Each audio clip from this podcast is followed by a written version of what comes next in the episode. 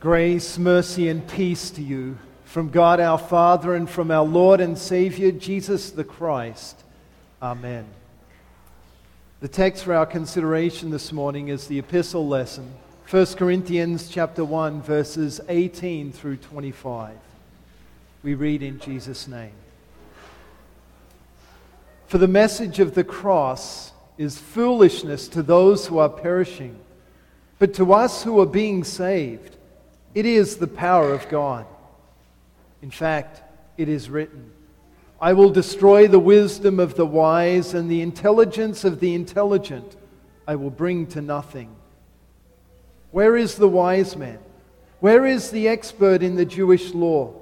Where is the probing thinker of this of the present age? Has not God shown that the wisdom of this world is foolish?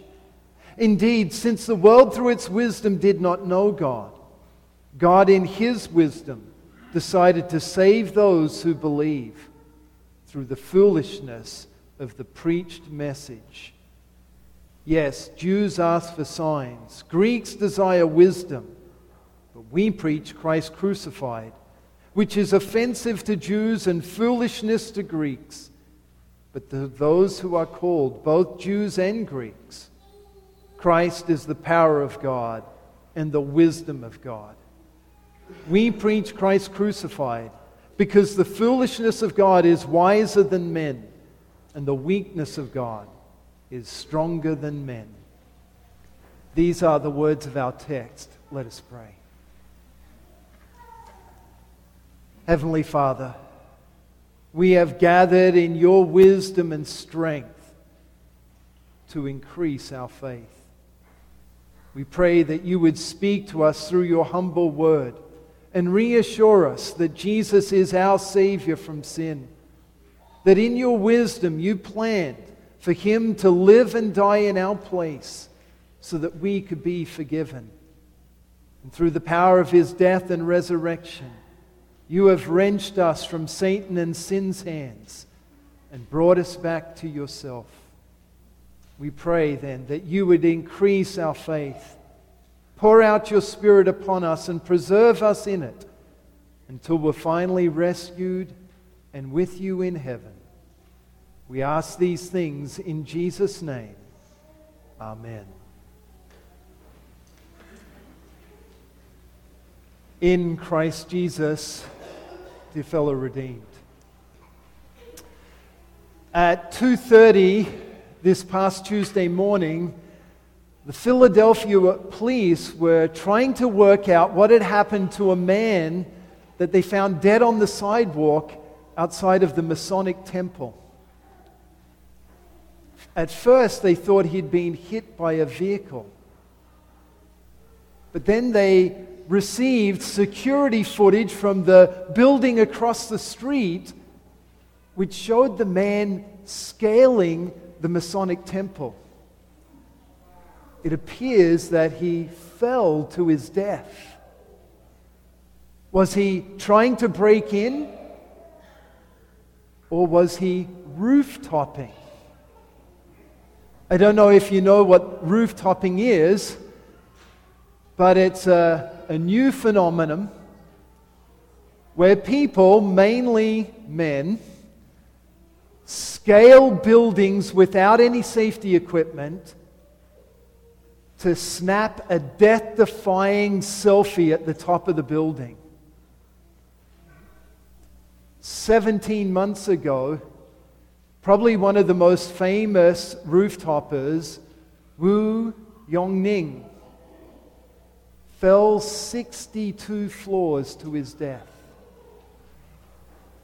He was free climbing a 62 floor building. Most sane people would look at roof-toppers say, You're just crazy. You're foolish. In fact, we look at extreme risk, or at least most sane people look at extreme risk, as foolishness. And in our life, we tend to have this rule over us that foolishness leads to death and wisdom leads to life. If we were to consider Christianity that way, would it conform? Do most sane people look at Christianity and say it's not risky? or it's not foolishness. So let's explore this idea of foolishness with the theme the foolishness of God powerfully saves. The foolishness of God is wiser than men, and the weakness of God is stronger than men. The foolishness of God is wiser than men. In their relationship with God, what does the wisdom of men conclude? And I'm going to suggest that there are mainly three conclusions that people make in their relationship with God. The first is, and it is probably the most promoted in our culture is that there is no God.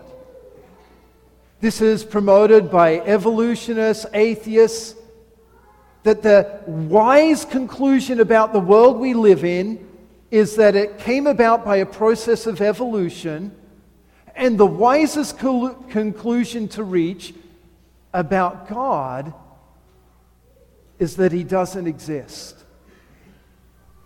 Well, if we use that idea of a person falling from a great height, what the atheists have really concluded is that there is nothing at the bottom. They just cease to exist.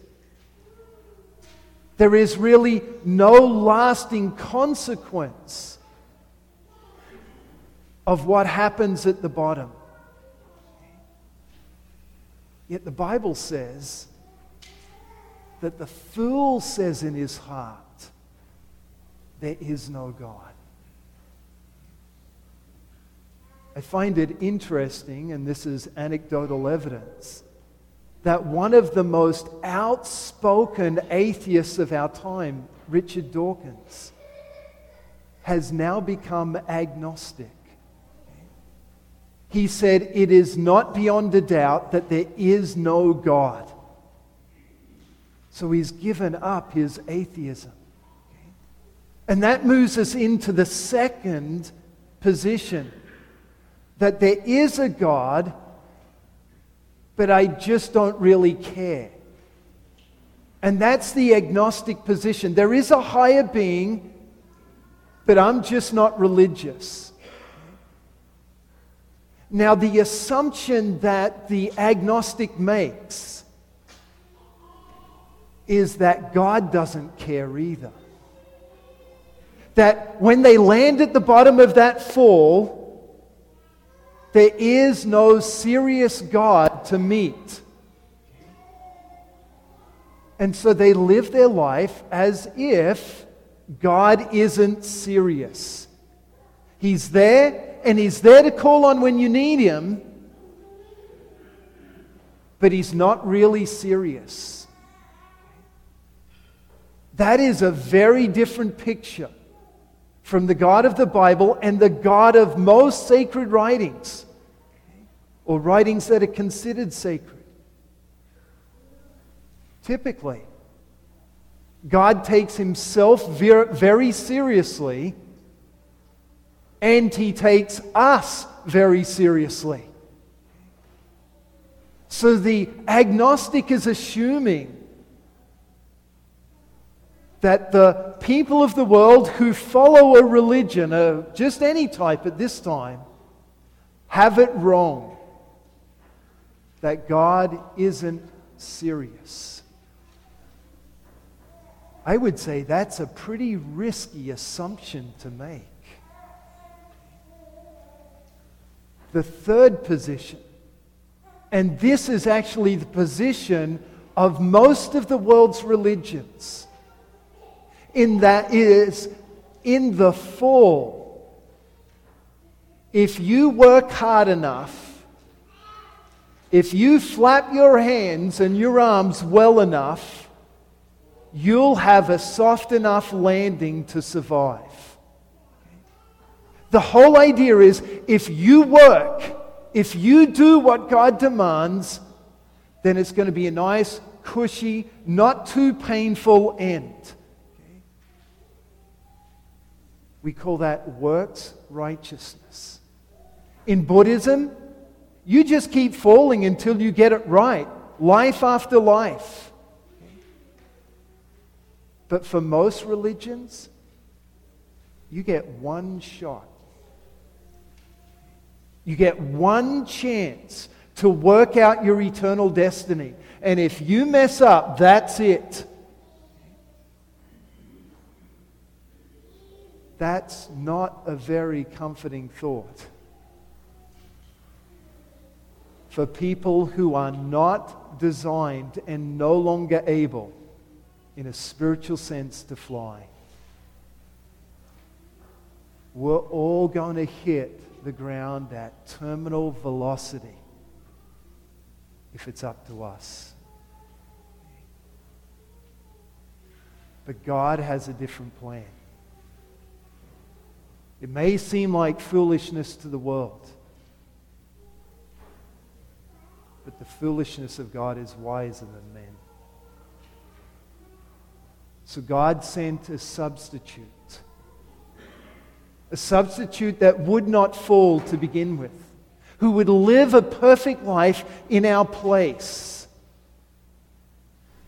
and then would deliberately enter the consequence of the fall into death so that he could die for all of us. You could say that Jesus took the fall so that each one of us would be rescued from our death. God's plan is a good one because God came in the flesh and was able to do everything that God requires. Jesus lived a perfect life. He didn't stumble at one point, at any point of his life. And God has accepted Jesus' life on our behalf. So Jesus really has lived for you in your place. And Jesus has met God at the end of the fall in your place and suffered what you deserve because of your sins. All of the anger of God all of the righteous judgment that should have fallen on our heads, Jesus has faced in our place. And because Jesus has done that, he has now become a landing pad.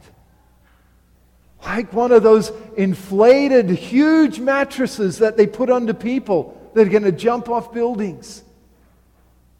Jesus has become that.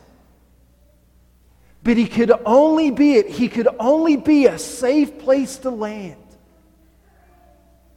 if he had lived a perfect life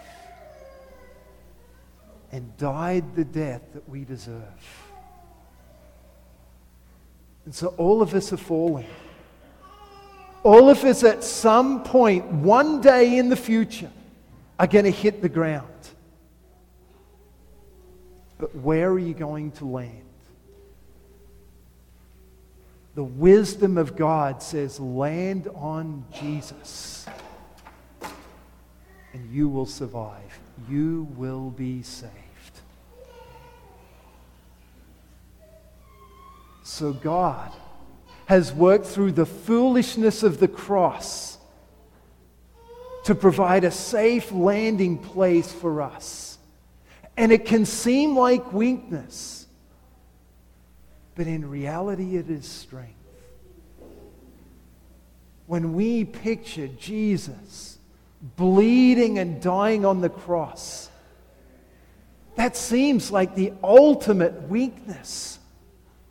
When Jesus breathed his last and gave up the ghost, it seemed like the ultimate defeat. The supposed Savior had died.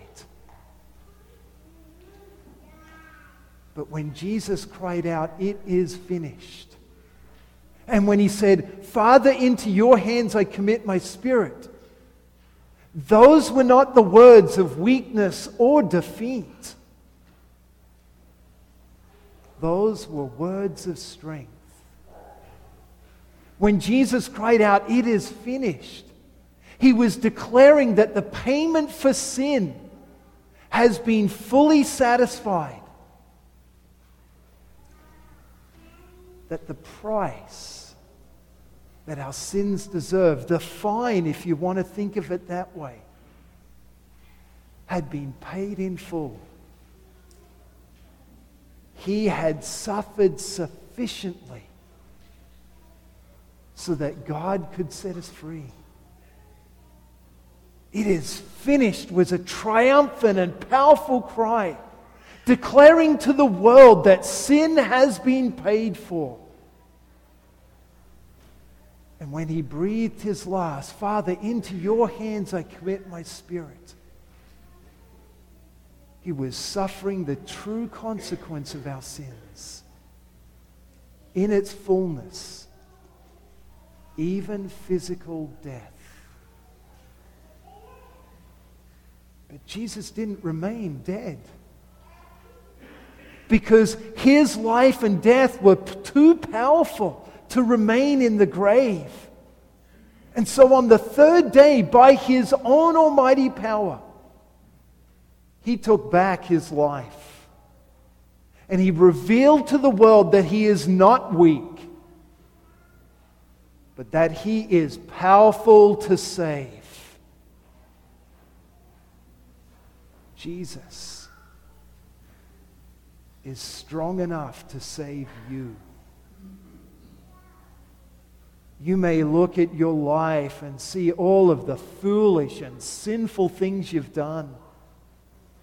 Maybe there's something in particular that you remember you've done and you just can't get your mind around how God can possibly forgive that particular sin. Or maybe there's a sin that a lot of people don't think is a big one, but you do over and over and over again. And you can't understand how God can possibly forgive that sin time and time again. Surely his patience is going to run out. Surely his strength to save someone, someone like me has got to fail at some point. No, it won't. Because Jesus can save anyone. There is no sinner whose sin is stronger than Jesus. There is no sin so powerful that Jesus can't rescue you from it. When Jesus declares that all our sins are forgiven, when he said, It is finished, he was meaning the payment for all sin was complete. And that means all of your sins too. Jesus is a far greater Savior than you are a sinner. He is powerful to save even you. And He has demonstrated this in your life because He continues to work through weak things to powerfully save. He continues to work through simple spoken words, through water, through bread and wine. To powerfully rescue us from our sins. So he says that when Christians speak words of forgiveness to one another, those words are powerful to save. When Pastor Molstead before absolved you from your sins, God was working powerfully through those words. Those weren't just human words, they were human words through which the divine God was working to take away your sins.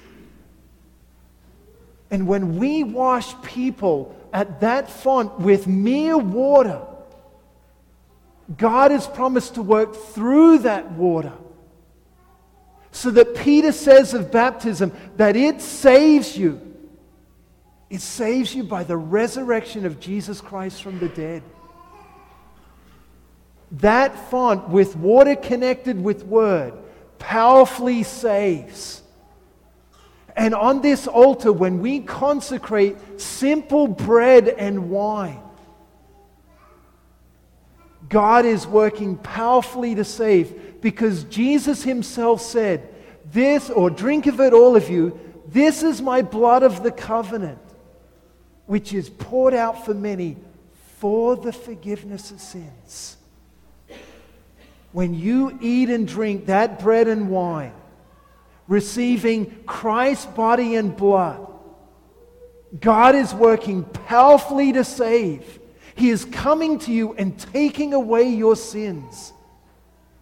And He wants you to leave this altar knowing and trusting that you are forgiven.